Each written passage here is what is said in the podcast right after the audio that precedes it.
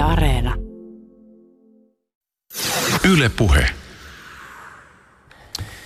En tiedä sinusta, mutta koska verkko, verkkoon kytketyt laitteet ja netin yli toimivat palvelut ovat kaikkialla, niin syntyy hetkittäin sellainen illuusio siitä, kuin ymmärtäisi sen, mihin tässä ollaan teknologian kanssa oikein menossa.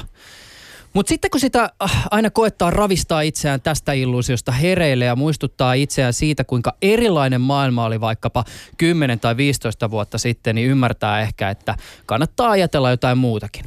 Ja tästä asiasta muistutti myös hiljattain Ylen puoli seitsemän ohjelmassa vierailut MTV3-kanavaa synnyttämässä ollut sen toimitusjohtajana toiminut ja nyt muun muassa enkelisijoittajana vaikuttava Heikki Rotko jos on paljon tapahtunut viimeisen 15 vuoden aikana, niin mä voisin sanoa vaan, että niin kuin Matti ja Teppo laulussa, että minä tunnen kuinka vauhti kiihtyy.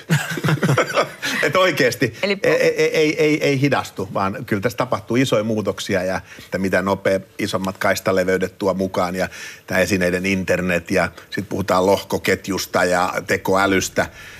No tekoälyhöpinöissä ja esineiden internetissä ei sinänsä ole mitään uutta ja ihmeellistä, mutta silti muistutus siitä, että me emme ehkä ole vielä perillä, vaan vasta matkalla jonnekin, lienee tarpeellinen, jos tuudittautuu ajatukseen siitä, että kehitys nyt vaan kehittyy tasaisen tappavasti vailla yllätyksiä. Hannu Rauhala, sä oot pitkään työsi puolesta seurannut teknologiaa markkinanäkökulmasta. Mikä sun arviosi on siitä, eteneekö matka tasasta vauhtia vai pitäisikö meidän kuunnella enemmän Mattia ja Teppoa? No ehkä siis Matti ja Teppo voi olla parempi kuunteluhomma, mutta että, siis mun näkemyshän loppujen lopuksi on siitä, että ei mikään teknologia kehity sillä tavalla, niin kuin, että, niin kuin, että yksi teknologia kehittyy, vaan se, että isot murrokset tapahtuu siinä, että tulee tietty määrä erilaisia teknologioita, tulee tiettyyn kypsyysvaiheeseen, jonka jälkeen näiden niin kuin, yhteisvaikutus on se, joka tekee sen ison murroksen. Ei sinänsä, että joku yksi teknologia, internet kehittyy tai että muuta. Että jos katsotaan historiaa, niin kaikkihan niin esimerkiksi suuria innovaatioita, missä on sähkön siirto. Ja sehän on kaiken niin esimerkiksi tämmöisiä niin ollut näitä niin pohjia sille ja tämmöistä näin, että, että, että, että, että on vaikea nähdä sitä, että semmoinen, että joku totta kai se teknologian sisällä voi tapahtua semmoista niin asteittaista kehittämistä, tehdään koko ajan paremmin asioita, mutta isot murrokset, niin ne vaatii, että tietty määrä semmoisia teknologioita on tietoisessa kypsyysvaiheessa, jonka jälkeen se muutos tapahtuu. Jos ajatellaan näitä nyt vähän ehkä pöhinä-sanoja mm. tai tämmöisiä sanoja, jotka jollakin tavalla nyt vaikka slassissa tai missä mm. ikinä toistuu teknologian kytkeytyen, niin mikä sun näkemys on siitä, että onko nämä teknologiat itse asiassa kauhean kypsiä vielä vai onko se kypsymisen hetki, jossa kaikki tavallaan tulee yhteen vielä vasta jotenkin tulossa? No siis sehän näkee vasta myöhemmin. Sinänsä jos miettii jotain internettiä, mediakin, niin, niin internethän oli silloin keksittiin aikanaan jo. Rand Corporation kehitti sen jo 70-luvulla se homma, mutta sitten se kaikkea muuta tuli. Samaan aikaan tuli PC, oli silloin oli silloin aikana, kun internet oli läpi, niin, niin PC oli suurimpia näitä niin joululahjoja ja samaan aikaan Jenkeissä tuli tämmöinen Telekom Akti 86 muutos, että niin operaattorit ei voinut rajoittaa sitä, että miten käytetään internettiä ja sitten kun syntyi palveluja, alettiin puhumaan niin tämmöisestä verkkokaupasta jo silloin ja muuta, niin kaikki nämä yhdessä aiheutti sen sitten, että internetissä tulikin yhtäkkiä, lähetti siihen hokistikkiin ja alettiin puhumaan siitä ja tuli tämä teknologiakuplat ja kaikki nämä muut syntyi. Hannu Rauhalan nimi lienee tuttu, jos on seurannut vaikkapa Nokiaa tai laajemmin verkko- ja mobiililaitebisnestä sijoittajan silmin. Rauhala toimi 15 vuotta Open teknologiaan perehtyneen analyytikkona. Tunnettujen globaalien teknologiayritysten lisäksi Rauhala on seurannut muun muassa pienempiä suomalaisia alan yrityksiä, kotimaista pelibisnestä, softapuolta, puolijohdeteollisuutta ja muita elektroniikkakomponentteja valmistavia yrityksiä. Tänään maalataan isolla pensselillä otsikolla verkot, laitteet ja palvelut. Tarkoitus on hieman hahmottaa sitä, mitä mobiililaitemarkkinoilla tapahtuu, avata verkkokehityksen liikesuuntia ja pohtia myös hieman niitä meidän jokaisen elämään vaikuttavia teknologiayrityksiä, joiden nimiä harva on edes kuullut. Tänään on 18. päivä huhtikuuta 2019. Ylepuheessa Juuso Pekkinen. Ja tervetuloa ohjelmaan vieraaksi. Kiitoksia. Avaisitko vielä itse hieman sitä, että kuka sä oikein oot ja, ja esimerkiksi minkälaisia yhtiöitä sä oot työsi puolesta seurannut? No siis se, mistä on niin kirjoittanut, aina pitää puhua sitten niin kuin, tavallaan tämä Mifid-maailma on vielä niin, niin, niin tota, takaraivossa, että mistä on kirjoittanut, niin että oon kirjoittanut niin Nokiasta ja Ericssonista, sitten softafirmoista, tietoturvafirmoista, eli kaikki, mitä oikeastaan suomalaiseen teknologiaan liittyy, niin on semmoista. Mutta sitten tosiaan, kun miettii näitä, että eihän niin mikään firma enää nykyään ole semmoinen itsenäinen firma, joka tekee kaikki itse, vaan sun pitää ymmärtää myös sitä arvoketjua. Ja kilpailijat monesti on myös semmoisia, että kun toimii Yhdysvalloissa, Kiinassa nykyään yhä enemmän ja enemmän, valmistajat on kiinalaisia jenkkejä, singaporelaisia tai muita firmoja, niin, niin, niin tämän myötä sitten, koska tämä on tota, teknologia savottaa, on raivannut että se 15 vuotta, niin, niin on joutunut sitten tai tajunnut sen, että pitää myös seurata näitä tavallaan tähän arvoketjuun liittyviä asioita. Että ei se ei riitä, että sä katsot vaikka sitä Nokiaa ja kuuntelet, mitä Nokia sanoo tai mitä Ericsson sanoo. Niillä on oma näkemyksensä, mutta ja Huaweilla on oma näkemyksensä, Siskalla on oma näkemyksensä, Juniperilla on oma näkemyksensä. Että ei näistäkään synteesi, niin tämä on oikeastaan se, mitä on seurannut.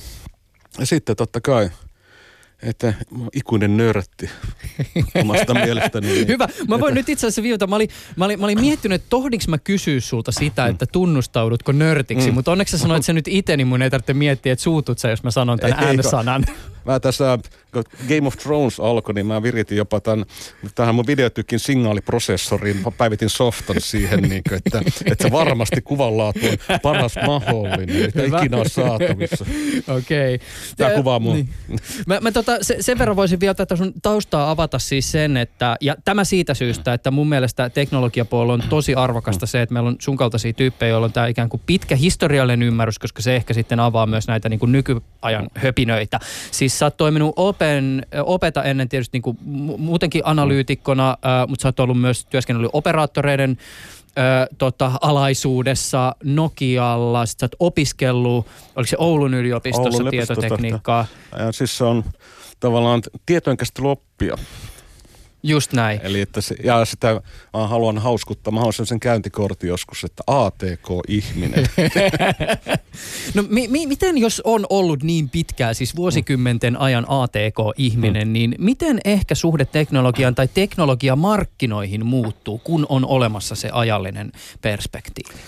No siis sanotaan näin, että sitä ehkä niin suhtautuu avoimmin. En mä tiedä siis, ulkopuolista olisi varmaan parempia sanomaa siihen, mutta että miten itse näen sen, niin että semmoinen niin avoimemmin suhtautuu. Että ei teknologia on mörkö, teknologia on mahdollisuus. Teknologia antaa niin sulle työkalun tehdä niin uusia juttuja, kokeilla kaikenlaista kivaa ja katsoa, että mihin tämä taipuu ja tätä näin. Niin, että se on niin ehkä se, miten itse kuva, haluaisi kuvata, mutta että totta kai, jos kysyy joltain muuta, niin ne voi kuvata sitä asiaa eri tavalla.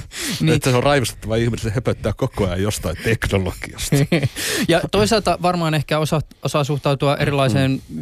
hypeenkin ehkä sillain jo, jollakin tavalla jalat maassa, koska jos ajatellaan vaikka sitä, että joku aika sitten, kun virtuaalitodellisuus mm. oli se about maailman kuumi juttu ja kaikki puhuu siitä, että nyt mm. se tulee, niin on ehkä arvokasta myös huomata se, että tällaisia samanlaisia VR-hypejä on ollut varmaan se, että 60-luvulta asti. On, no, no, no. Ja sitten, mutta että, että sekin on taas, että sitä tehdään niin kuin Mä kunnioitan markkinointi-ihmisiä siis yli kaiken, että ne pystyy tekemään niin näistä asioista semmoisia niin houkuttelevia ja mahtavia. että, et, et, mutta että niin joku virtuaalipuoli, niin että esimerkiksi sitähän niin käytetään esimerkiksi USAssa on paljon hankkeita että siihen, että sotatraumoista niin hoitamiseen, tämmöiseen näin, niin että et, et, et, et se, mitä nyt voi hyväksyä, vaan se niin on, että tiettyjä asioita, mihin se lähtee pikkuhiljaa, että kasvatetaan sitä, se laajenee.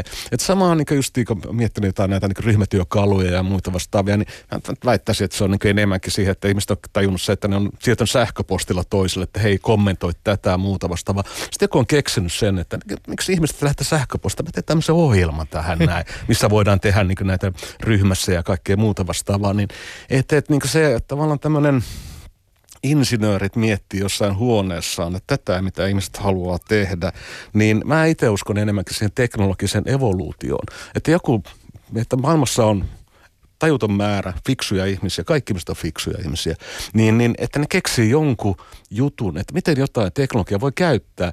Että todennäköisesti se teknologian kehittäjä ei ole tajunnut, että tämä voisi käyttää tämmöiseen asiaan. Hmm. Niin, niin minusta tämä on niin hienointa siinä, se semmoinen evoluutionäärinen homma. Hmm. Ja kun me puhuttiin murroksesta, niin tietyissä teknologiassa tulee näitä näitä, ne kehittyy tiettyyn pisteeseen asti ja sitten joku tulee ja keksii yhtäkkiä, että hei, että miksi, miksi me voitaisiin tehdä tämmöistä aletaan puhumaan sitä jakamistaloudesta ja näistä kaikista muista vastaavista, mutta että niin ne murrokset tapahtuu, että ei ole mitään semmoista niin kuin, että, että yhtä teknologiaa, joka voi sanoa, että tämä oli se juttu. Ei, ei ole olemassa mitään pyörää enää, vaan olemassa niin kuin rinnakkaisia asioita ja mm. yhtäkkiä joku vaan keksii yhdistään.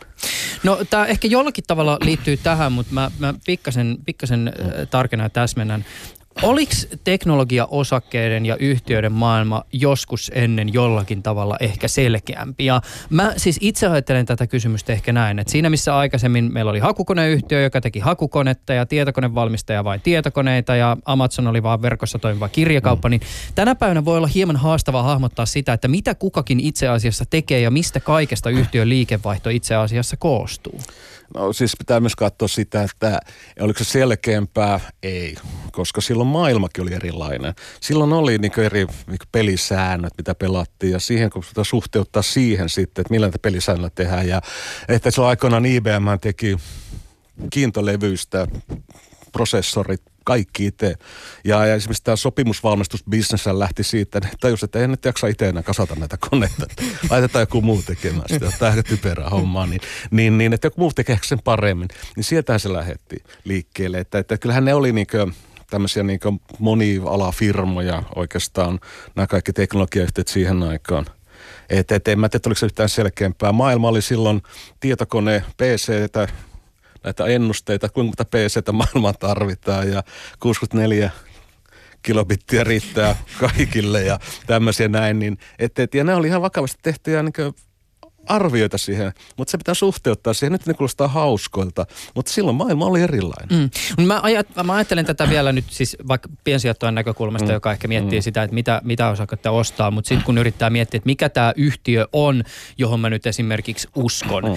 niin, niin jos no, otetaan nyt esimerkkinä vaikka joku Apple. Apple, mm. joka on lähtenyt siitä tietokoneesta, toki siinä on ollut se oma softapuoli mm. jatkuvasti mukana, softan ja raudan yhteys, mm. mutta nyt tällä hetkellä, jos Applelta itseltään kysyy, niin nehän on varmasti niin kuin laitevalmistaja, kuluttajia, mutta kovasti yrittää sanoa, että me ollaan niin kuin palvelu. Mm. Me ollaan palveluyrityskin, meillä on kaikenlaista niin kuin musapalvelua ja striimauspalvelua ja vaikka mitä. Tai sitten ajatuksena joku Netflix, joka sillä vähän niin kuin yhtäkkiä kautta rantain mm. muutti niin kuin lennosta mm. sen, että mikä yhtiö on. Et aluksi he on hehkuttanut sitä, että me ollaan teknologiayhtiö. Ja mm. nyt yhtäkkiä, kun he on pistänyt valtavia panoksia omaa sisältöön, niin ne mm. kertookin yhtäkkiä, että mehän ollaan muuten siis tämmöinen sisältöyhtiö. Mm. Ensin siis mietitään vaikka IBM. IBM on varmaan kaikille tuttu homma. Niin sehän oli teknologiayhtiö, melkein meni polvilleen yhteen aikaan. Ja sen jälkeen, mitä IBM nykyään, softayhtiö, palveluyhtiö, tekoa, tekee Watsonia ja kaikkea muuta vastaavaa, niin että ne laitteet on niin loppujen lopuksi semmoisia – että, että tekee laitteita edelleenkin, mutta että ei niin IBMstä enää niin mielletä sitä, että se on niin laiteyhtiö. Niin että, että nämä on niin tämmöisiä muutoksia, mitä aikaisemminkin ollut, että, että Apple tekee sitä semmoista näin, että mieluummin ennakoi sitä, ottaa sen suunnan, mihin maailma on menossa, koska jos ajattelee sitä, että kuinka paljon niin PC-valmistajat, mitkä oli silloin, oli suurkoneet, yhtäkkiä tuli sanit ja vaksit ja digitaalit ja nämä muut tulit, jotka niin torpedoi näitä suurkoneita ja sitten tuli PC, jotka pisti nämä sanit ja muut polvilleen ja jotka oli kuninkaita. Nykyään nämä PC, muutama kannettavia pc niin muutama firma maailmassa valmistaa niitä enää.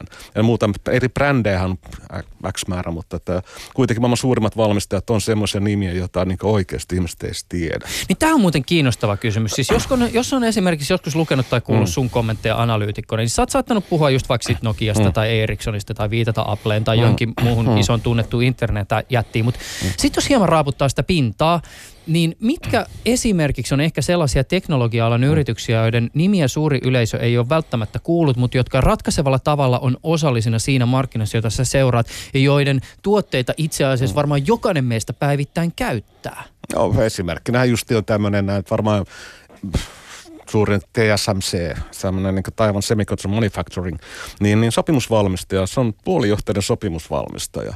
Sinänsä niin kuin, jos ne itse sanovat sen, että jos ne myis ne tuotteet, mitä ne valmistaa omalla nimellään – omalla brändillään, niin, niin ne olisi aivan ylivoimaisesti maailman suurin puolehden valmistaja.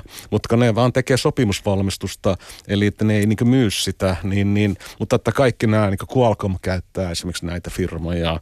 Ää, Intel, vaikka sillä on omaa kapasiteettia, niin tämä ylivuotokapasiteetti menee tänne näille sopimusvalmistajille, niin siinä mielessä ne on semmoisia, jotka kertoo, että, okay, että jos niiden tilauskanat ja näiden niin kuukausi liikevaihto alkaa heikkenemään, niin että se kertoo, että mitä niin teknologiapuolella tapahtuu. Mm. Niin, no tää on, tästä mä itse asiassa haluaisin kuulla vielä lisää mm. sulle, että jos ajatellaan näitä kulisseissa vaikuttavia jättiläistä, mm. niin, jättiläisiä, niin minkälaista tietoa niiden toimintaa seuraamalla voi saada siitä, mihin nämä ehkä sitten tunnetummat nimet ovat menossa? Nämä on näiden asiakkaita, nämä on se, niin se tämän ravintoketjun alkupäässä. Eli että jos tämä niin näiden liikevaihto ja näiden, tota, nehän raportoi niin suurin piirtein kuukausittain, että paljon niille niin paljon liikevaihtoon ja ne antaa ohja, ohjausta siihen niin seuraavalle kvartaalille. Et, et, jos tämä niin näyttää huonolta, niin totta kai tämä kysymys tulee heti ensimmäisenä, koska näillä ei ole omia tuotteita, ei ole mitään, että näitä niin joku Watson-prosessori tai mikä tahansa, niin, niin, niin että se myy huonosti sen takia, että se on huono, vaan se, että näitä käytetään, niin että nämä niin kuin asiakkaiden tuotteita todennäköisesti myydään huonommin. Ja se alkaa niin heijastua siihen, että koska sopimusvalmistus puolijohteessa taas on semmoista, että et sä niin voi yhtäkkiä sanoa, että hei, että Hannu täällä moi, että mä haluaisin nyt vähän tuosta prosessorikapasiteettia teiltä. Mm. Se ei toimi näin, vaan sun pitää etukäteen ottaa, niin allokoida se, tehdä se tuotantosuunnitelma ja kaikkea muuta, että niillä se näkyvyys niin eteenpäin on suhteellisen hyvä. Ja siinä mielessä niin tästä saa semmoisen tietyn indikaation siitä, että mihin esimerkiksi puolijohdemarkkina tulee menemään. Mm. Nyt sitten kysymys on, että no kuka käyttää puolijohteita? No matkapuhelinvalmistajat, tietokonevalmistajat, autovalmistajat, kaikki käyttää. No sitten otan katsomaan sitä, että, että, että no mikä tässä nyt sitten niin mättää, että miksi niitä ei myydä, tietokoneita myydä, eikä matkapuhelima myydään vai mikä siinä se homma on. Niin sitten mm. päästään näihin kysymyksiin. Eli mutta kaikki lähtee siitä, että seura seuraa tätä muutamia isoja firmoja, jotka kertoo jotain. Ja sitten kysyt, että miksi niiden – kapasiteetti tai miksi niiden käyttöasteet ole alaspäin. Mm. Niin, tästä nyt varmaan ehkä konkreettisimpia esimerkkejä on tämä, että et, et monien tietysti kiinnostaa vaikka se, että no kuinka paljon vaikkapa mm. Apple iPhoneja mm. myydään. Mm. Ja, ja Apple nyt ei kauhean mielellään näitä lukuja huutele, kertoo vaan, että mm. myydään enemmän kuin koskaan tätä mm. uudempaa mallia verrattuna aikaisempaan. Mutta sitten jos halutaan oikeasti jollakin tavalla saada kuvaa siitä, että mitä mm. tapahtuu, niin yksi tapa on just se selvittää, että kuinka hyvin ne nyt ne prosessorit tai näytöt tai mikä mm. ikinä se osa onkaan käy kaupaksi, jotka siihen tiettyyn puhelinmalliin menee. Kyllä. Et yhtäkkiä, jos Apple vetääkin ne hanatkin, niin ehkä sitten voi päätellä se, että no ei kansa enää niin paljon kiinnostakaan. Niin, tai että yksinkertaisesti kansa on tar- kansalla on jo riittävästi iPhoneja. mm. No näistä äh, iPhoneista tietysti voisi äh, hypätä sinne mobiililaitemarkkinaan. Mä itse asiassa ehkä voisi lähteä mm. tällaisen, tällaisen suomalaisillekin tärkeän kiintopisteen kautta liikenteeseen.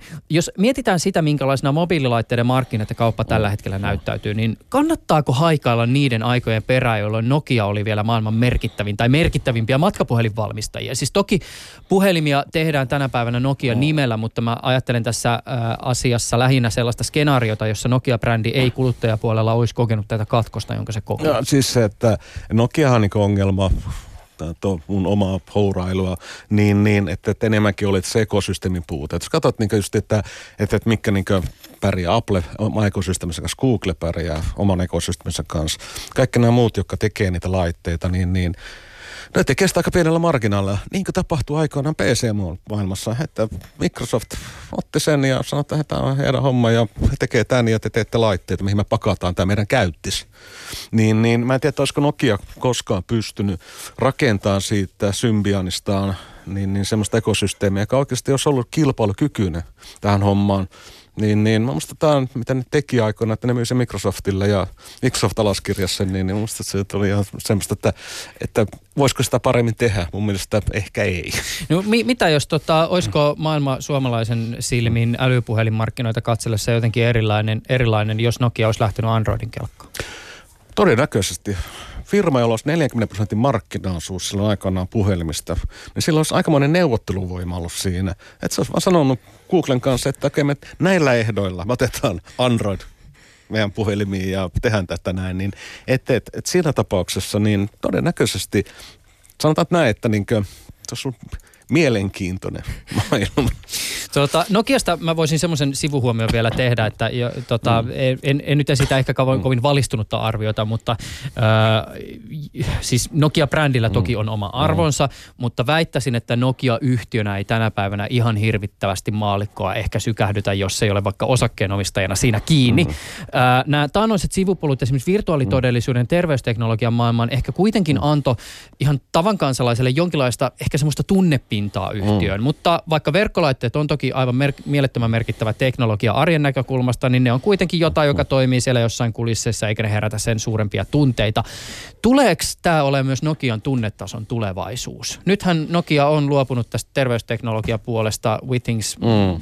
irrotettiin yhtiöstä, mutta että tuleeko Nokia ole nyt ja aina verkkolaitevalmistaja siellä jossakin – konepellin alla? No siis ja patentteja. Että Nokialla niin tuloksesta, jos katsoo sitä, että kuinka paljon näistä Nokian tuloksista tulee esimerkiksi patenteista, niin sehän on merkittävä osa. Mutta se tunnetaso, ei patentit tunnu oikein on, missään. patentit on hienoja, oikeasti. ei se, mä, niin kuin, mä koen hyvin positiivisia tunteita patentteihin liittyen. Mutta sä oot erikoisihminen tässä Joo, mutta okei okay, siis, niin totta siis se on, että ei välttämättä semmoinen, että kuluttaja, että ehkä tulee, sanotaan näin, että nyt kun mennään tähän uuteen maailmaan, tulee tämä 5G, niin meille tulee todennäköisesti esimerkiksi hajausseudulle ja muilla vastaaville tämmöisiä niin sanottuja fixed wireless, eli tämmöisiä langattomia kiinteitä yhteyksiä, mihin tulee sitten varmaan myös Nokia-reitittimiä. Mm nähdään siellä sitten. Että, eli että tavallaan ei tarvitse enää kaivaa sitä valokuitua sinne niin kilometrin vertaa, vaan että me tehdään langaton yhteys siihen, jonka jälkeen sitten niin, niin tämä niin VLANit ja puhelut ja kaikki muut oli sen langattoman yhteyden yli. Että kyllähän tämäkin aikaisemmin on mahdollista ollut, mutta että, että se oli vaan se teknologiallista proprietary-teknologiaa suhteellisen kallista. Nyt me päästään niin huomattavasti halvempaa ja tämmöisen niin enemmän kuluttajamoodiin tässä teknologiassa sitten. Mä 5 kysyn hetken kuluttua erikseen, että toki tämä seuraavakin juttu kytkeytyy siihen tosi äh, konkreettisesti, mutta ehkä, ja tämä on muuten nyt se hetki, jossa se todella niin kuin iso pensseli on otettu esiin. mutta mä voisin vielä kysyä tästä niin kuin mobiililaitemarkkinasta näin, että et mitä ajatuksia sun mielestä nousee, kun sä nyt tavallaan seuraat sitä, mitä laitepuolella tapahtuu. Siis äh, isossa kuvassa älypuhelinten myynti sakkaa, kilpailu on äärimmäisen kovaa, marginaalit pieniä. Äh, tällä hetkellä erityisesti kiinalaiset valmistajat haastaa huippumalleilla on vakiintuneita jättiläisiä, on tätä kauppapoliittista epävarmuutta. Ehkä varmaan muuten konkreettisimpia jälkimmäiseen kytkeytyviä peliliikkeitä on se, että valmistajat miettii jatkuvasti, missä laitteita on kustannustehokkainta valmistaa. Ja esimerkiksi Apple on ryhtynyt siirtää tuotantoaan Kiinasta Intiaan, mutta et mihin sä kiinnität huomiota? No ei siis sehän, että oikeastaan jos miettii sitä, että katsoo sitä historiaa taaksepäin. Eli kaikki laitteet suurin piirtein, mikä on kytketty verkkoon, niin kyllähän se arvo on mennyt palveluihin. Että esimerkiksi niin nykyään nämä niin tietokonevalmistajat, niin eihän niiden marginaalit ole mitään isoja. Eli että se on ollut hyvin semmoista niin marginaalit on tuolla alaspäin. Ja samahan nyt matkapuhelma, että se on luontava kehitys, että se alkaa tulee tämmöinen niin se on kaikilla, että se on niin joka päivästä leipää niin sanotusti, niin, niin, niin että, että, että tavallaan arvo on enemmän enemmän palveluissa, ei niinkään siinä laitteessa. Että, että silloin kun Nokia-aikana puhui, että matkapuhelin on tämmöinen niin Sveitsin armeijan linkkari, niin okei, okay, se on sitä, mutta se toteutus, miten, miten se tehdään, niin, niin että, että se on niin palveluissa, se on konesaleissa, se on siellä niin kiinteän verkon puolella. Matkapuhelin on vaan semmoinen, miten sanoisi, se on niin aksessi, se on niin CD-levy, jolla sä saat sen jutun siitä, että se CD-levy ei ole se, niin se asia sinänsä, mm. vaan se, että mitä sen avulla voi tehdä. Mm. Niin toistaiseksi, äh, tämä on niin jännä, koska siis se, sehän on se ensisijainen mm. näissä laitteissa tänä päivänä, mm. mutta toistaiseksi tällä laitteellakin on ehkä jotain merkitystä kamera. tänä päivänä. Siis no joo, kamera, se nyt on varmaan konkreettisin. Ja sitten taas toisaalta kyllä ehkä sitten joissakin piireissä mm. voi olla myös jollakin tietyllä merkillä ehkä jotain mm. statusarvoa tai arvoa sillä vaikka, no ihan mistä materiaalista no, tota voi testata tota väittämää on sillä tavalla, että otetaan verkkoyhteys pois tosta. Että sillä mm. voi vaan soittaa mikä sen arvo sitten on ihmisille sen jälkeen, että mm. sillä ei voi mitään muuta tehdä kuin soittaa. Mm. Jokainen voi testata mielessään sitä, että otetaan pois kaikki nämä Facebookit, Snapit, kaikki Instat, kaikki nämä, otetaan ne pois. Tai ne voi olla siinä, mutta mm. sä, et, sä et saa verkkoyhteyttä. Niin. Mutta se, ehkä se tavallaan niin mun kysymys on se just, että et menettääkö se laite jossain vaiheessa oikeasti lopullisesti merkityksen? Et sillä on oikeasti, sillä ei ole ihan, sillä ei ole mitään väliä, mitä me kannetaan taskussa tai mitä laitetta me niin käytämme. No siis se, katsotaan se, että niin kuin, että, että aikoinaan, musta silloin, silloin kun oli operaattorilla duunissa, niin mulla oli tämmöinen hieno matkapuhelin mukana, jota kannettiin, niin kuin, se oli salkku. Mm. Että, että se oli semmoinen, mä olin ylpeä siitä. niin, niin, että se oli niin kuin sitä touhua, niin, että, että, mutta niin mä uskon, että, se, että onko tämä laitteen lopullinen muoto se, että esimerkiksi, että, että onko se niin tämä, että tämän parempaa ihmiset ei ikinä pysty tekemään kuin tämmöinen neliskulmainen näyttö, joka on pieni – että onko se sitten niin oikeasti se, vai voimme kuvitella, että, että tavallaan tästä tulee niin sähkö, että mm. tämä palvelut, että ethän sä mieti, että, että töpseliä, että sä vaan otat sähköä jostain ja tämmöistä näin, että, että mihin meet ja muuta, niin että onko tämä laitteen muoto nyt sitten semmoinen, että se on pakko olla matkapuhelin, kellot, tämmöinen näin, autot, että esimerkiksi Amazon niin puhuu paljon autoista. Ja jos katsoo... Se on ihmeellistä, mutta että Amazon puhuu autoista. No, kyllä mä ymmärrän se, että, että olin kuuntelemassa kerran tätä Amazonin kuluttajaliiketoiminnan johtajaa ja se vaan selitti sitä just, että, että, että niin kuin, tavallaan, että se on puheohjaus, niin että sä istut ruuhkassa, niin mitä muuta sä voisit tehdä, kun sä voisit ostaa Amazonista jotain kivaa. siis nykyään niin kuin, pölynimurit, Google tulee, kaikki ne, Alexa ja tämä Google, niin, niin Google niin te kilpailee, että kuinka moneen laitteeseen tämä puheohjaus saadaan integroitua. Mm. No nyt sitten mietitään, että aikaisemmin se on ollut se, että mä oon kännykän avulla ohjaan, se on ne kaukosäädin. Niin, niin että onko tämä kaukosäätimen muoto tästä ikuisuuteen saman näköinen? Mm. Että, että se on se kysymys. Voi olla, että se on, tämä on äärimmäinen kehityksen huippu, että tämän mm. parempaa ikinä ei pysty tekemään. Että se on neliskulmanen, noin viistuumanen tämmöinen näyttö, mitä kuljetaan mukana. Ja missä on kamera mukana. En mä tiedä, voi olla, voi olla että se on ikuinen. Tohta muuten tuota laitepuolesta vielä sen verran, että, että kuinka realistisena sä pidät sitä skenaariota, että mobiililaitteiden valmistamisen tuotantoketjut menisivät jotenkin maantieteellisesti aivan uusiksi. Jenkessä mm. tietysti Trumpilla on ollut kova tahtotila mm-hmm. siirtää nyt Kiinassa olevaa tuotantoa takaisin Yhdysvaltoihin ja siihen tietysti liittyy tämä esimerkiksi Applen mm. siirtyminen sinne Intiaan, mutta tämä ei varmaan monestakaan syystä ainakaan ihan tällä hetkellä näyttäydy kovin realistisena. Ei, ja sitten niin totta kai siis pitää muistaa, että näilläkin, nämähän on tuotteita, jos puhutaan mistä tahansa tuotteesta, niin, niin että logistiikkahan on se on verkkokaupassa, jos te aloitte verkkokauppaa opiskella ja opiskelkaa logistiikka, niin se on niin se ongelma. Niin samahan kaikissa tuotteissa. Eli että jos Kiinassa on 1,3 miljardia, Intiassa toinen mokoma, niin miksi ihmeessä me rahdattaisiin niitä puhelimia sinne Kiinaan, jostain muualta. Miksi me valmistaa siellä ja, ja sitten tuoda sitä pientä määrää, mitä nyt Eurooppa tarvitsee esimerkiksi, niin tänne. Mm. Eli tämä on niinku semmoinen, että siinä mielessä se vaan se massa, mikä on siellä. Että tässä on niinku se just, että se on markkinat vaan vieressä. Mm. Mutta tähän liittyen itse asiassa tämmöinen tulevaisuuden skenaario, ei, sähän seuraat myös niinku robotiikkaa. Joo. Tota, mi, mitä sä ajattelet siitä robotiikan kehityksen kytkeytyvästä visiosta, että robotiikka mahdollistaisi ainakin joillain aloilla tuotannon siirtämisen lähemmäs kuluttajaa? Kyllä, Tämä on, mä uskon itse tähän, koska differaatio tulee siitä, että sä pystyt tekemään räätälöimään. Että sä voi räätälöidä sitä, että jos jonkun prosessorivalmistajan minimierää on, että se pitää tehdä 100 000 vähintään sitä laitetta, niin alkaa edes kuuntelen sua, tai 40 000 laitetta. Niin, niin että semmoinen, että sä pystyt niin dynaamisesti räätälöimään esimerkiksi tuotteita sun mukaan, niin tavallaan mitä sä haluat. Että sä niin saat semmoista, mitä ikinä pystyt tekemään. Sitä ei kannata oikeasti valmistaa missään tuolla niin Kiinassa eikä missään muualla. Ja toinen, mikä sitten niin robotiikassa on just, että et, et, et mä en usko, että ne tulee, niin kuin, että tulee automaattitehtaita – Mä uskon siihen, että, että siellä on ihmisiä ja sitten on ihmisiä tukevia robotteja, jotka on ihmisten vieressä siinä.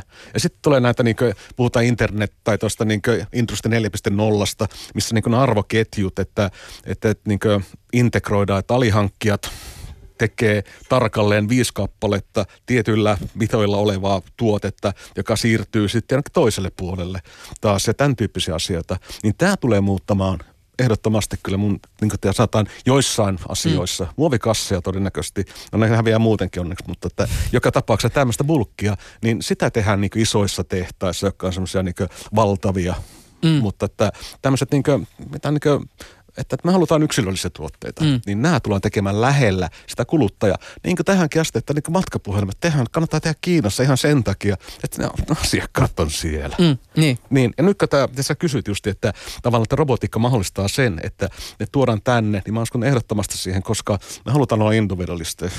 Mm.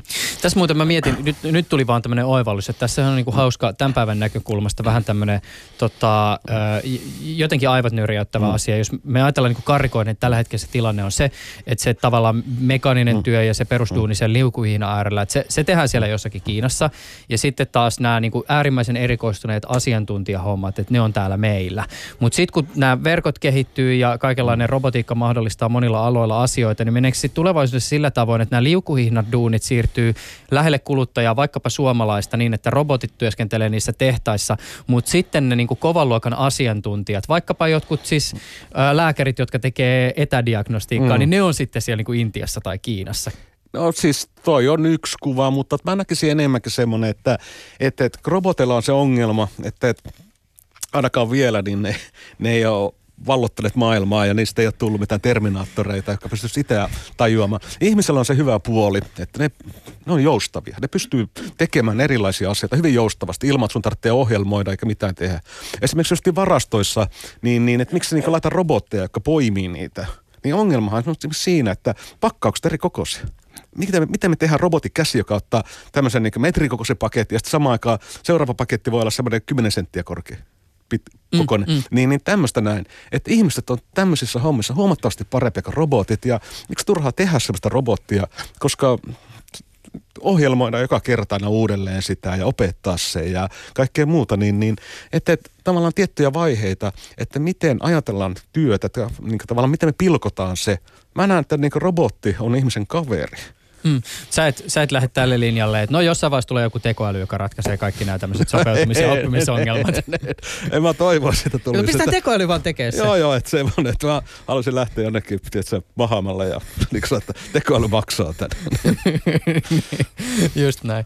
Tota, äh, Hannu Rauhala, minkälaisena äh, kokonaisuutena viiden suku, viidennen sukupolven verkkojen tuleminen ja rakentaminen sulle analyyt, analyytikkona on näyttäytynyt? Ja mi, mitä siis 5Gstä sun näkemyksesi mukaan pitää ymmärtää, Öö, jos sitä tarkastelee joko sijoittaa tai muuten vaan teknologiasta kiinnostuneen ihmisen vinkkelistä? Siis se on oikeastaan, minkä mä haluaisin, mitä mä oon yrittänyt, yrittänyt kertoa aina, niin että 5G on ensimmäinen verkkosukupolvi, joka poikkeaa näistä aikaisemmista sukupolvista. Se on täysin erilainen.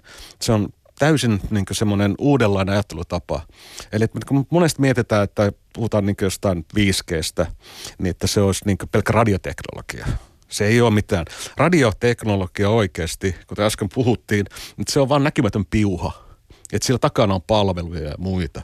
5Gssä taas sitten on määritelty – tiettyjä toiminnallisuuksia, että kuinka nopeasti esimerkiksi vaste pitää tulla. Ja tämä liittyy, esimerkkinä on se, että älyauto, että et, et sä, niin kuin, jos kun jarruttaa autolla, että se vaste tulee siinä, että do you wanna continue? Yes, yes, yes. Se ei toimi näin, vaan se pitää tulla saman tien siihen. Niin, että, että okei, radiotie pystyy tekemään sen, mutta sen takana on olemassa äärettömän monta siellä on reitittimiä, siellä on kytkimiä, siellä on tietokoneita, siellä on kaikkea muuta. Niin näiden kaikkien pitää toimia siten, että se 5G määrittämä vaste, että se on panna jarrua, naapuriauto tietää sen, mm. että tämä toimii, että nyt toi on jarruttanut tai että tiellä on jäätä. Tämä on vain esimerkki siitä, että että, että mikä on, eikä välttämättä toteutuu, mutta tämä antaa mielikuvan, minkälaisia vaatimuksia siinä on. Eli 5G tämä kiinteän verkon osuus. Me joudutaan että tämä niin tavallaan, että joutaa rakentamaan koko tämä infra tai miettimään uudelleen, rakentaa uudelleen. Se ei tapahdu kerralla, se kestää oman aikansa. Ja, ja niin, että, niin kuin monekin on sanonut näistä Nokia ja Ericsson, että 5G, tämä tulee olemaan aalloissa. Eka aalto on tehdä radioverkot, sitten toinen aalto, että kiinnittää, tämä, tota, kiinteä verkkoa rakennetaan ja kolmas aalto on se, että tehdään nämä palvelut siten, että ne pystytään toteuttamaan sitä, että se on saman tien. Se, että niin kuin, että, että jos joku auton jarruttaminen, niin, niin että mä jarrutan, että se menee jonnekin Kupertiinoon tai jonnekin toiselle puolelle maapalloa. Eihän semmoista vasta, joka millään teknologialla ei pysty toteuttamaan sitä, vaan se pitää tuoda se mun data, mitä siinä käsitellään, niin se täytyy olla mahdollisimman lähelle sitä, missä se tapahtuu koko ajan. Silloin aletaan puhumaan pilveistä, aletaan puhumaan pilvipalveluista, aletaan puhumaan tämmöisistä asioista, jotka vaatii sen, että, että, että, että se etäisyys siitä tapahtuman paikasta, ei se voi olla kymmeniä, korkeintaan kymmenen kilometrejä, mutta että ei sen pidempää. Ja nyt sitten, että onko olemassa tällä hetkellä semmoista mallia, infrastruktuuria, joka mahdollistaa sen? Ei täytä rakentaa esimerkiksi siihen. Mm.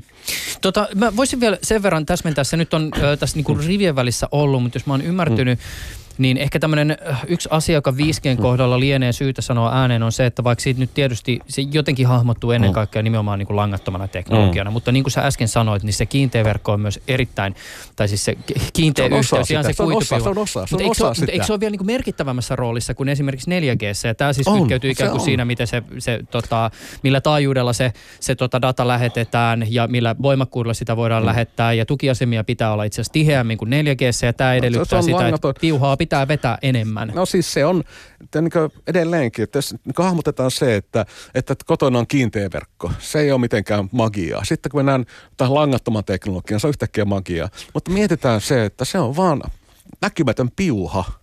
Ei se ole mitään muuta. Ja sitten kun mietitään, että mulla on olkoon vaikka Facebook mun puhelimessa, niin eka tapauksessa se, mun pitäisi saada puhelimella yhteys siihen Facebookin palvelimeen – jonka jälkeen, ja siinä välissä on kaikki tämä härpäkkeet, se näkymätön piuha ja sitten siellä on kiinteä verkon osuutta ja sitten siellä on datapalvelukeskuksia ja kaikkea tämän tyyppistä. Niin, niin että tämä on niin 5G-kokonaisuus on tämä, koska 5G määrittää nyt sen, että se on datalähtöinen teknologia. Eli että miten joku datapalvelu, että kuinka nopeasti siihen pitää tulla vaste. Mm. Että se ei voi olla semmoinen, että okei, että jarrutapa autolla, okei, mm stiimalasi pyörii siinä, okei mä törmäsin jo mm. tyyppistä. Et vaan se pitää olla semmoista, että, että, että se on niinkö kokonaisuus, se koko päästä päähän, niin sanottu end-to-end. Mm. Tämä toimia. Mutta tässä on muuten itse asiassa, nyt kun sä puhut näistä mm. tota, äh, autonomi, ymmärtääkseni se puhuu auto, autonomisista no, Tämä on semmoinen, mitä niin tiedetään, Joo, mutta todennäköisyys näin. on se, että, että se tulee enemmän teollisuuteen ja tämmöiseen. Niin, niin kyllä, just näin, mutta, mutta esimerkiksi tämä autonominen mm-hmm. auto on mielestäni kiinnostava esimerkki, koska sehän usein kun maalataan näitä 5G-utopioita, niin sit ottaa, että sit kun on autonominen liikenne, niin 5G on välttämätön just sen latenssin mm-hmm. takia ja reunalaskenta mm-hmm. ja, ja bla bla bla. Mutta ehkä tässäkin sitten taas yhteyty, unohtuu helposti se realismi, että mitä todennäköisimmin 5G ei esimerkiksi tule vaikkapa Suomen kaltaisessa maassa pitkään olemaan semmoinen yhteys, joka löytyy ihan kaikkialta, vaan lähinnä suurimmista asutuskeskuksista. Mm. Ja sitten jos puhutaan jotakin niin kuin älyliikennettä, niin on todennäköistä, että aika pitkään vielä haja-asutusalueella sitä 5G-verkkoa ei ole sitä autonomista autoa tukemaan. Se on ja, että kuluttajille todennäköisintä on se, että se tulee johonkin peleihin ja tämmöisiin. Että se on niin semmoinen, koska se on ihan sama. Mä lyön vetoa siitä, että jos käyttää Facebookia tai katsoo Netflixiä tai Instagramia, niin että onko se 4G vai onko se 5G, niin sillä ei loppujen lopuksi loppukäyttäjällä mitään väliä. Että ainoa siinä tulee sitten, että kun radiotaajuuksia ei pysty rakentamaan lisää. Ja nämä standardit määrittää sen, että 4G käyttää näitä taajuuksia, piste. Koska muussa tapauksessa me voitaisiin rakentaa puhelimia, että olisi niin yhteen sopivia minkään kanssa. Että pakko määrittää standardit. Nyt jos me halutaan lisää radiotaajuuksia käyttöön. Meidän pitää tehdä uusi standardi, ja se on 5G. Niin 5G tuo esimerkiksi tämmöisiä uusia aaltoalueita, mitkä on tällä hetkellä käyttämättömiä, eli me saadaan lisää kapasiteettia. Se ei niin Helsingissä ja täällä päin se näy samalta, mutta se Lontoossa, tämän tyyppisissä kaupungeissa, niin se alkaa olla ongelma, vaan että kaikki haluaa surfata ja haluaa käyttää sitä, ja ne haluaa katsoa. Niin kaikki katsoo samaan aikaan sitä Game of Thronesia, niin no, kapasiteetti ei riitä, jos no, sitä tehdään langattomasti. Tämä on just hyvä esimerkki siitä, niin, niin tämä on yksi niin, tavalla, mitä 5G tulee tuomaan mukana. Mutta se on tietysti, nyt tässä tietysti äh, ensi vaiheessa mm. erityisesti teollisuuden tarpeet varmaan mm. korostuu, koska miettinyt, että eikö tässä tavallaan 5G liittyen just se kuluttajapuolella ole olemassa just vähän tämmöinen niin muna-kana-ongelma, siis siinä suhteessa, että et tota,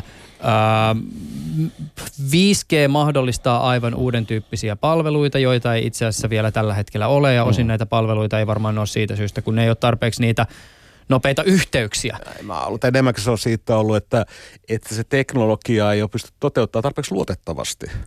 Että se on niin enemmänkin ollut se, ja että, että se oletus siitä, että tämä muistan kuin, että se on niin kuin, mitä nyt on huomannut itse, että monet ajattelee sen, että niin kuin, ainakin markkinoilla ajatellaan se, että yliarvioidaan sitä kolmen vuoden kehitystä, mutta sitten aliarvioidaan sitä pitempää kehitystä.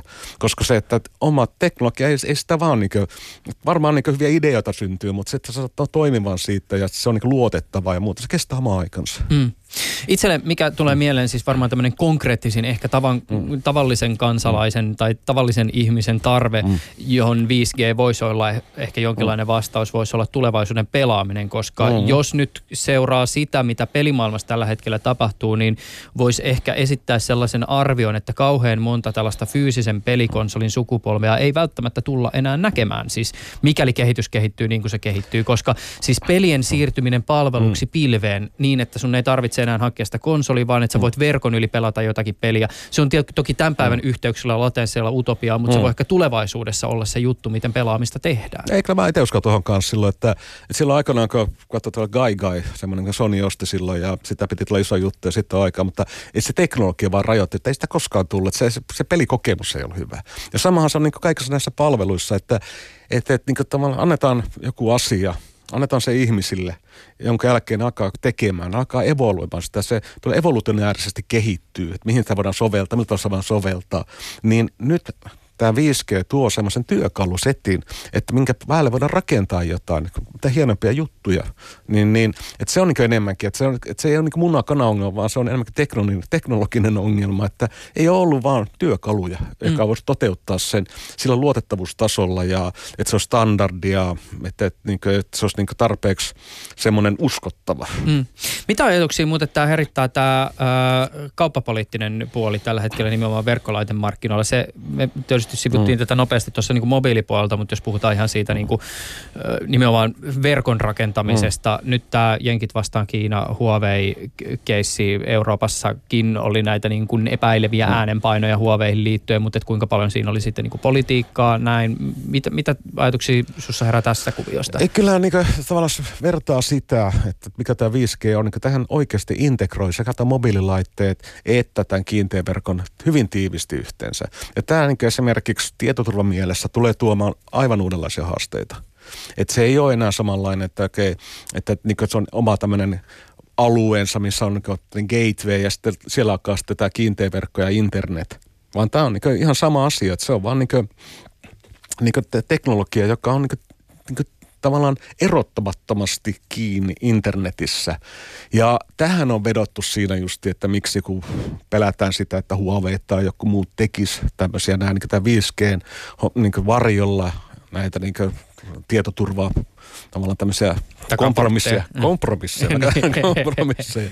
mutta että kyllä mä sanon, että sen enimmäksi on hyvin paljon politiikkaa ja tämmöistä, sanotaan näin, että, että, että, että tämän muotoilisi, mutta että on osa teknologioita, millä nämä niin tietoturvaa pystytään niin ainakin hyvin paljon optimoimaan tai sanotaan hyvin paljon minimoimaan niitä mm. ja muuta, mutta että Mä en tässä vaiheessa on politiikkaa. Ainakaan mä en ole itse törmännyt mihinkään, niin kuin sanotaan, vartioitettavaan niin julkaisuun, missä on kerrottu suoraan, että niin mikä, mikä se ongelma on ja mitä niin siinä oikeasti on olemassa että tietoturvan mielessä. Varmaan siellä voi olla jotain, mitä meille ei kerrota, että ne on sitten niin näiden tämmöisten kolmekirjaimisten organisaatioiden kassakaapeissa se data sitten. Niin. Paha mennä mm. sanomaan. Studiossa siis äh, Hannu Rauhala, hän on pitkään toiminut teknologia seuraavana analyytikkona. Tällä hetkellä titteli lienee ihan siis yksityissijoittaja. No, sanotaan näin, että niinkö hengailija. Joo, ju, just näin. Äh, hänet muistetaan muun muassa OPn seniorianalyytikkona ja usein kommentoi Nokia ja Ericssonia ja verkkolaitebisnestä. Äh, vielä jos ajatellaan tavallaan tälle niin kuin markkinanäkökulmasta ja sitten ehkä niin kuin, jos, jos, jos sijoittaja ikään kuin miettii, ei sitä, että mihin pistää rahat, mutta ehkä enemmän enemmänkin sitä, että vaikka että minkälaisiin aikajänteisiin tai minkälaiseen niin kuin aikaparadigmaan kannattaa tässä 5G jollakin tavalla asemoitua, niin mikä se ehkä on? Siis toki meillä on arvioita siitä, että 5G tulee milloin 2020 tai 2020, no, no siis mitä on... ikinä, mutta et, et, et, nämä on tietysti sellaisia siirtymiä, jotka on vähän erityyppisiä kuin monet muut. Radioteknologiasta puhutaan, mutta sitten kun se tavallaan 5G-palvelut tulee, mm. niin, niin että sanon tietysti useammassa aallossa, että kyllähän se, niin kuin, jos ajattelee se, että niin kuin, niin radioverkkojen, niiden, nopea, niiden rakentaminen on koko ajan nopeutunut. Että 3G kesti X vuotta, niin 4G oli paljon nopeampaa jo. Eli mä uskon, että niin 5G on vielä nopeampi niin rakennetaan niin siis tavallaan radiotekniikka. Mm. Koska sen takia, että kaikki operaattorit, nehän parantaa koko ajan toimintaa ja ne oppii koko ajan sitä vanhoista kokemuksista. Mutta sitten saattaa puhumaan 5G-palveluista. Ja me just puhuttiin siitä, että se rakentaa se kiinteäverkon infra sinne ja tehdä tämmöisiä uusia laitteita, jotka niin mahdollistaa esimerkiksi tämän slicingin ja tämmöiset palveluprioriteetit siihen verkon sisällä. Että niillä laitteilla on pakko kertoa sitä.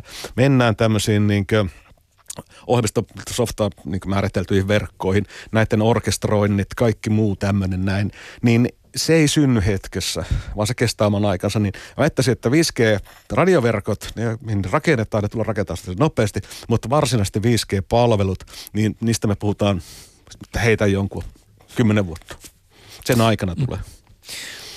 Voitaisiko me ajatella sellaista maailmaa, jossa yhteyksiä tarjoavat operaattorit, mm. sellaisena kuin me nyt käsitämme, tulisi jotenkin haastetuksi tai niiden rooli markkinoilla kokisi jonkun isomman muutoksen. Ja kun mä esitän tämän kysymyksen, niin mä ajattelen muun muassa Amazonia, mm. joka kertoi juuri, siis ihan hiljattain Kuiper-nimellä kulkevasta projektista, jossa visiona on laukasta tuhansia satelliitteja, jotka tarjoaisi nopean internetin mihin tahansa päin maailmaa ja ilmeisesti vielä suht halvalla. Mm. Vastaavia projekteja on ollut muillakin internetjäteillä esimerkiksi SpaceX-yhtiöllä siellä. Ja jos puhutaan tämmöistä vähemmän dramaattisista haastajista, niin ehkä hieman hitaasti lähtenyt eSIM-teknologia on jotain sellaista, jo, jolla on ainakin paperilla ollut potentiaalia jollakin tavalla haastaa operaattoreiden roolia. Siis eSIM ainakin mm. teoriassa mahdollistaisi sen, että kuluttaja voisi vaihtaa liittymänsä hyvinkin nopeasti kulloisen tarpeen mukaan. Ja tämä varmaan johtaisi aggressiivisempaa hintakilpailua operaattoreiden kesken. Mutta halu, haluaisitko tarttua esimerkiksi jompaan kumpaan näistä? Joo, siis esimerkiksi tähän Google, sehän rakentaa Jenkeissä tämän vähän saman tapaan valokuituverkkoa. Joo, niillä se Google Fiber. Fiber, vähän sama, se on, se on niin tämä avoin verkko tai mikä tämä on tämä mitä niin esimerkiksi Telia tekee, niin samantyyppisesti. Tietty määrä, kun tulee ihmisiä, ne rakentaa sen verkon sinne. Et kyllähän tämä on niin semmoinen yksi, vai, yksi niin uhka, että nämä niin kuin, koska se, että operaattoreita tullaan tartteen – se on siis, ei, ne verkot itsestään synny ja jonkun on pakko maksaa sitten, ne, ne on ilmaisia. Että, mm. että internet on ilmainen, mutta niiden verkkojen rakentaminen maksaa. Että, että, että silloin niin esimerkiksi Netflix, kun operaattori rakentaa kapasiteettia, siihen menee semmoinen, että en ehdi sanoa Netflix-sanaa, niin kuin ne on käyttänyt sen kapasiteetin loppuun siitä. niin, niin tämä on niin haaste operaattoreille, että millä tavalla niin tulee tekemään. Mutta se, että jos operaattorit – tekee pelkästään bulkkia, niin, niin totta kai kaikkihan tietää, että jos me kirjoitetaan bulkista, että kuka on halvimmalla, mennään nopeasti siihen. Että et, et, et Jenkeissä on nähty se, että esimerkiksi operaattorithan on lähteneet sisällöntuotantoon ja lähtenyt tekemään. Suomessa on seurattu sitä pari vuoden viiveellä, mutta mm. että kuitenkin niin, että se, niin operaattorit hakee sitä roolia, että millä ne saisi tehtyä lisäarvoa kuluttajille ja muuta. Ja että et, on aina herkutellut ajatuksella. Mä en tiedä, että onko tämä niin realistinen, että älkää älkää, hyvä someyleisö, älkää, älkää haukkuko, älkää, älkää pahoinpidelkö.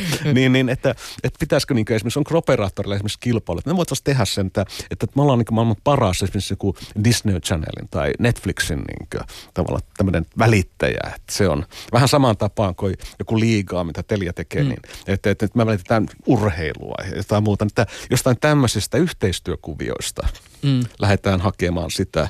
Koska vaikea nähdä... Jenkeissä, jos sanoisit näin, niin sohasi sit aika paha net neutrality keskustelua varmaan myös. mä, mä tähän pelkäsin tätä näin, niin, koska siinähän se on justi se kysymys, että että, että, että miksi niin kukaan rakentaisi miljardeja maksavia ratkaisuja sen takia, että joku tulee siihen ilmaiseksi ja ottaa sen käyttöön ja sanoo, että kiitos. Mm. Että voisi rakentaa vähän lisää mm. vielä. Mm. Koska meidän asiakkaat on vähän pahoillaan, kun meidän mm. pätkii, tämä 4K, 8K-lähetys pätkii. Mm. Mutta sen tietysti olisi y- yksi kiinnostava pohdiskelun paikka mm. myös, että mitä sitten kun pistetään ihan himmeen isot mm. rahat siihen 5G kiinni, mm. sen palveluihin, ja, ja sitten yhtäkkiä sieltä tuleekin takavasemmalta tai itse mm. asiassa mm. ihan suoraan sieltä yläpuolelta se Amazon sen mm. oman verkkoliittymänsä kanssa. Mä en mä jaksa uskoa siihen, että se, että se niin pystyisi tarjoamaan semmoista. Amazonilla varmaan niin mitä Amazon tekee, se Amazonin tehtävä on, että se myy tavaraa. Se haluaa tarjota mahdollisimman helpon aksessin ihmisille. Eli ne on niin rakentaneet maailman parhaita logistiikkaa sinne taakse ja kaikkea muuta. Nyt ne haluaa, että sitä logistiikka konetta pystyttäisiin käyttämään mahdollisimman laajalti. Mutta se, että niin 5G taas, esimerkiksi kun ajatellaan sitä, että mennään siihen, että justiin tähän niin tuotantoon, teollisuuteen, että millä tavalla esimerkiksi mm. logistiikkaa pystytään hoitamaan, miten pystytään ohjaamaan robotteja, miten, miten niin saadaan jotain, tai 5G myös, kun aina puhutaan sitä kapasiteetista, mutta 5G on myös sellainen ominaisuus, että se pystyy tarjoamaan sensoreita, eli tavallaan siinä on sellainen ominaisuus, että sä voit tehdä sensoriverko, mm. että ne kestää kymmenen vuotta pattereilla. Mm tyyppisiä sensoreita, kosteutta, saasteen mittausta, tämän tyyppistä asiaa pystytään tekemään sen päälle sitten. Niin, niin en mä nyt näe, että Amazonin intresseissä olisi lähteä tuommoista tekemään. Mm, et, niin. Se on ahneita ja ne haluaa tehdä kateetta omistajille. niin. Tämä on muuten siis tota, kiinnostava just tämä IoT-puoli ihan teknisestikin 5G. Siis just se, että nyt jos sä mm. tällä hetkellä kytkisit vaikkapa niinku ihan perinteisen 4G-verkkojen mm. IoT-laitteita, niin sehän olisi niinku ihan silkkaa hullutta ja järjettömyyttä. Mm-hmm. Mutta just se, että jos siihen on niinku suoraan rakennettuna se ikään kuin ajatus, mm. että se esineiden internet olisi tämän verkon ylitse helpompi toteuttaa ja ne, ne. laitteet veisi vähemmän virtaa. Tietoturva, no, sen tietoturva on mukana siinä ja siinä on kaikkea. Virransäästöominaisuudet on mukana siinä ja kaikki tämmöistä näin, niin että et vaikea nähdä, että joku tämmöinen oikeasti tulee, että jos ei nyt keksi jotain sitten semmoista hommaa, että ne Monsanto-tyyppisesti myy jotain ja sensoria, että tämä, tämä viljan jyvä ainoastaan tätä niin pystyy kastelemaan tämän sensorin avulla, en tiedä sitten. niin, se on tietysti kiinnostavaa. Hei, tässä muuten, jos alussa pohdittiin tätä, että, että osaammeko edes hahmottaa itse asiassa sitä, mihin ollaan menossa, mm. niin No IoTstä riippuen nyt varmaan, että, että kuka asiasta puhuu, niin huokasun syvyys mm. voi olla erityyppinen, koska siinähän nyt ei sinänsä ajatuksena ole mitään uutta, mutta et, ollaanko me tavallaan vielä ihan jotenkin hiffattu sitä, että mihin siinä niin esineiden internetissä ollaan menossa? Joo, mä tiedä, siis se loppujen lopuksi on taas siitä niin rohkeudesta, että mitä, niin kuin, mitä me oikeasti halutaan. Että se pitää niin miettiä sitä, että mitä sä haluat. Mä niin itse henkilökohtaisesti haluan niin sitä helppoutta, mukavuutta, tämmöistä näin, että, että, että esimerkiksi myönnän, että ostin grilliin tämmöisen IoT-laitteen, joka säätelee sitä Varmasti lämpötä, todella joka, hyödyllinen. Joka säätelee sitä lämpötilaa. Miksi? Koska mä oon laiska, mä en jaksa koko ajan katsomasta, mikä se lämpötila sitä grillissä on. Ja säätelee sitä, okay. tämän tyyppistä. Että se on näitä näin, mutta että uskot siinä, että, että, että niin tämän tyyppisiä, että se että helpottaa sun elämässä. Mm. Että, että tämmöiset laitteet. Ja että, että joku, niin mitä tuolla niin USA puolella on jutellut esimerkiksi näiden niin kuin, vakuutusyhtiöiden ja näiden kanssa, niin, niin että tämmöistä etälääketiede. Ja siellä on myös ongelmana se, että ei siellä ole lääkäreitä. Mm. Ei siellä ole mitään tämmöistä. Että, että, ja, että pystytään laittamaan niin esimerkiksi sairaalasta päivää aikaisemmin kotiin. Niillä, niiden sairaalamaksuilla se on ihan oikeasti merkittävä taloudellinen intressi, niin että saadaan, pystytään mittaamaan terveyttä, pystytään seuraamaan esimerkiksi sitä raskauden kehittymistä, tämän tyyppistä, mikä on muuten kuormittaisi sitä niin neuvos, sairaalakäyntejä ja tämmöisiä, että mm. ei tarvitse koko ajan tehdä, niin tämän tyyppisiin asioihin, että se tulee todennäköisesti sitten varmaan, että, että ja teollisuus on tietysti ihan oma juttu. Se on, koska... se on oma juttusa, mutta että jos puhutaan niin kuluttajan mm. näkökulmasta, mm. niin se menee pikkuhiljaa, että, että, että on vaikea keksiä sitä, että mitä niin ihmiset yhtäkkiä haluaisi. Että, että, että insin, insinöörit aina yrittää keksiä, että mitä ihmiset vois haluta. niin. niin, niin, mutta loppujen lopuksi osa onnistuu, osa ei. Mm. Tota, mä voisin pari sanaa vielä, vielä puhua tämmöisistä eh, isoista palveluista, mm. jo, jotka on monien huulilla, jotka tietysti on rakennettu tämän mm. nykyisen verkkoinfran ja, mobiili, infran ja mobiililaite mm. ää, tota, kannan päälle. Mm. Vielä ainakin joku aika sitten näytti siltä, että teknologian avulla maailmaa muuttaville ja markkinoita ravisteleville yhtiöille vain taivas on rajana. Siis edelleenkin moni iso, erittäin merkittävä yhtiö ottaa valtavasti velkaa tai pyörittää isoa bisnestä vain sillä ajatuksella, että käyttäjämäärien kasvattaminen on se, mihin pyritään hinnalla millä hyvänsä.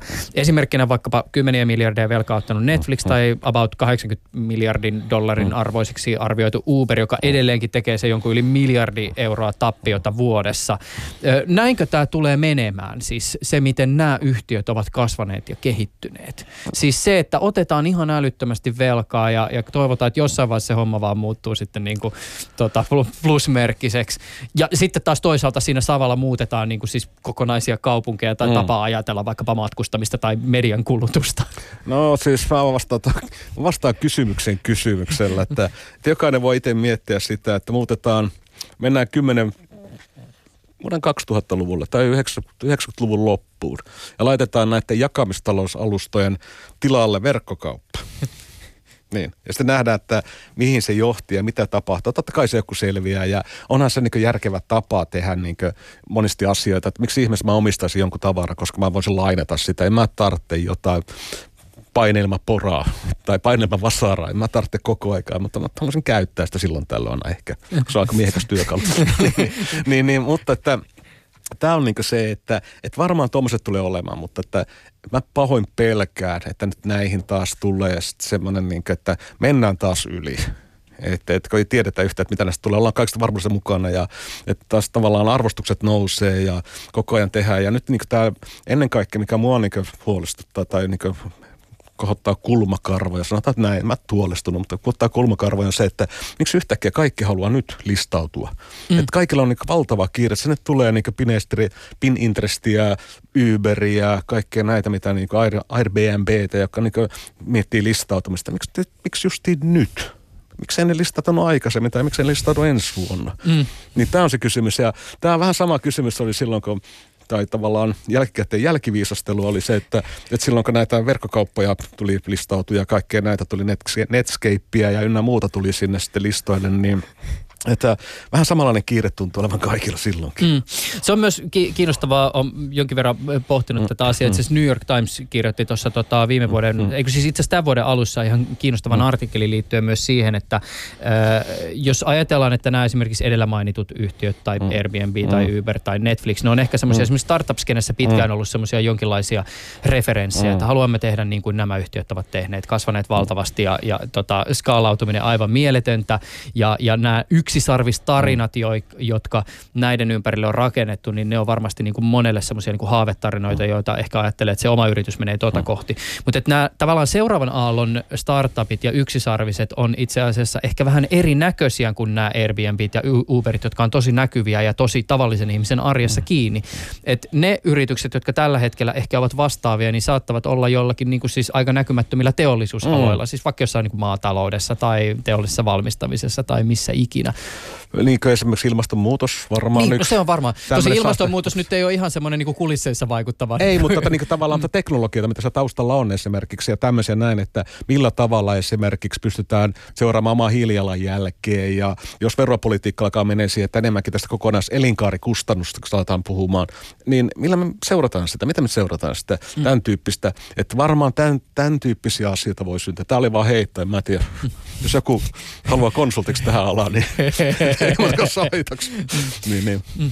Hannu Rauhala, sen verran voisin vielä tästä teknologiayritysten mm. Eh, ikään kuin siis toimintaympäristöstä mm. kysyä, että onko tässä ajassa jotakin semmoisia niin kuin erityisiä muuttuja, joita ei ehkä aikaisemmin ole ollut? Ja tässä mä mietin mm. esimerkiksi sitä, että toki niin kuin regulaation tai niin kuin yhtiöiden kokoon ja asemaan liittyvät kysymykset on varmasti ollut sellaisia juttuja, jotka on saattanut ehkä sitten jotenkin muuttaa sitä yhtiöiden muotoa. Mutta et, jos mä mietin vaikka sitä, että tänä päivänä ihmiset puhuu paljon vaikkapa yksityisyydestä tai mm. tietoturvasta, siis asioista, jotka kytkeytyy ehkä vähän niin kuin vieläkin abstrakteihimpiin arvoihin, niin, mm. niin onko nämä sellaisia muuttujia, jotka on tavallaan niin kuin uusia? Tai onko nämä jotenkin sillä, että toimintaympäristössä on asioita, joita ei ehkä aikaisemmin ole pitänyt ottaa huomioon? Kyllähän se oli jo aikoinaan ollut, mutta ehkä se on tullut vaan niin kuin enemmän julkisuuteen tai tullut tietoisuuteen. Että se oli aikoinaan, kun sanottiin, että kukaan ei tiedä, että oletko koira internetissä. niin, niin, että, että tämä oli se vanha, vanha sanonta suomeksi käännettynä. mutta että mutta että että, tämä on niin se, että se on niin olemassa, mutta että mitä tänään, että, että meillä tulee koko ajan teknologia kehittyä, että me saadaan laskentatehoa, me saadaan muistien hinnat tulee koko ajan alaspäin, mm. me saadaan koko ajan tehokkaampia prosesseja, että koneen näky paranee, kaikkea tämmöistä näin. Näitä komponentteja tulee. Sitten tulee joku, tiedätkö, fiksu ihminen, joka keksii, että hei, tällä setillä pystyn tekemään tämmöistä näin. Niin, niin että, että tavallaan ei se, se ei ole sinänsä uutta, vaan se, että alkuperäisen ensimmäisen vastauksen teknologia alkaa saavuttaa pikkuhiljaa tietyissä hommissa tietyn tason, jonka jälkeen me nähdään taas jotain kivaa. Tämä on hyvä lopettaa. Hannu Rauhala, kiitokset älyttömästi tästä keskustelusta. Tämä on ollut kiehtovaa. Kiitoksia. Ylepuheessa Juuso Pekkinen.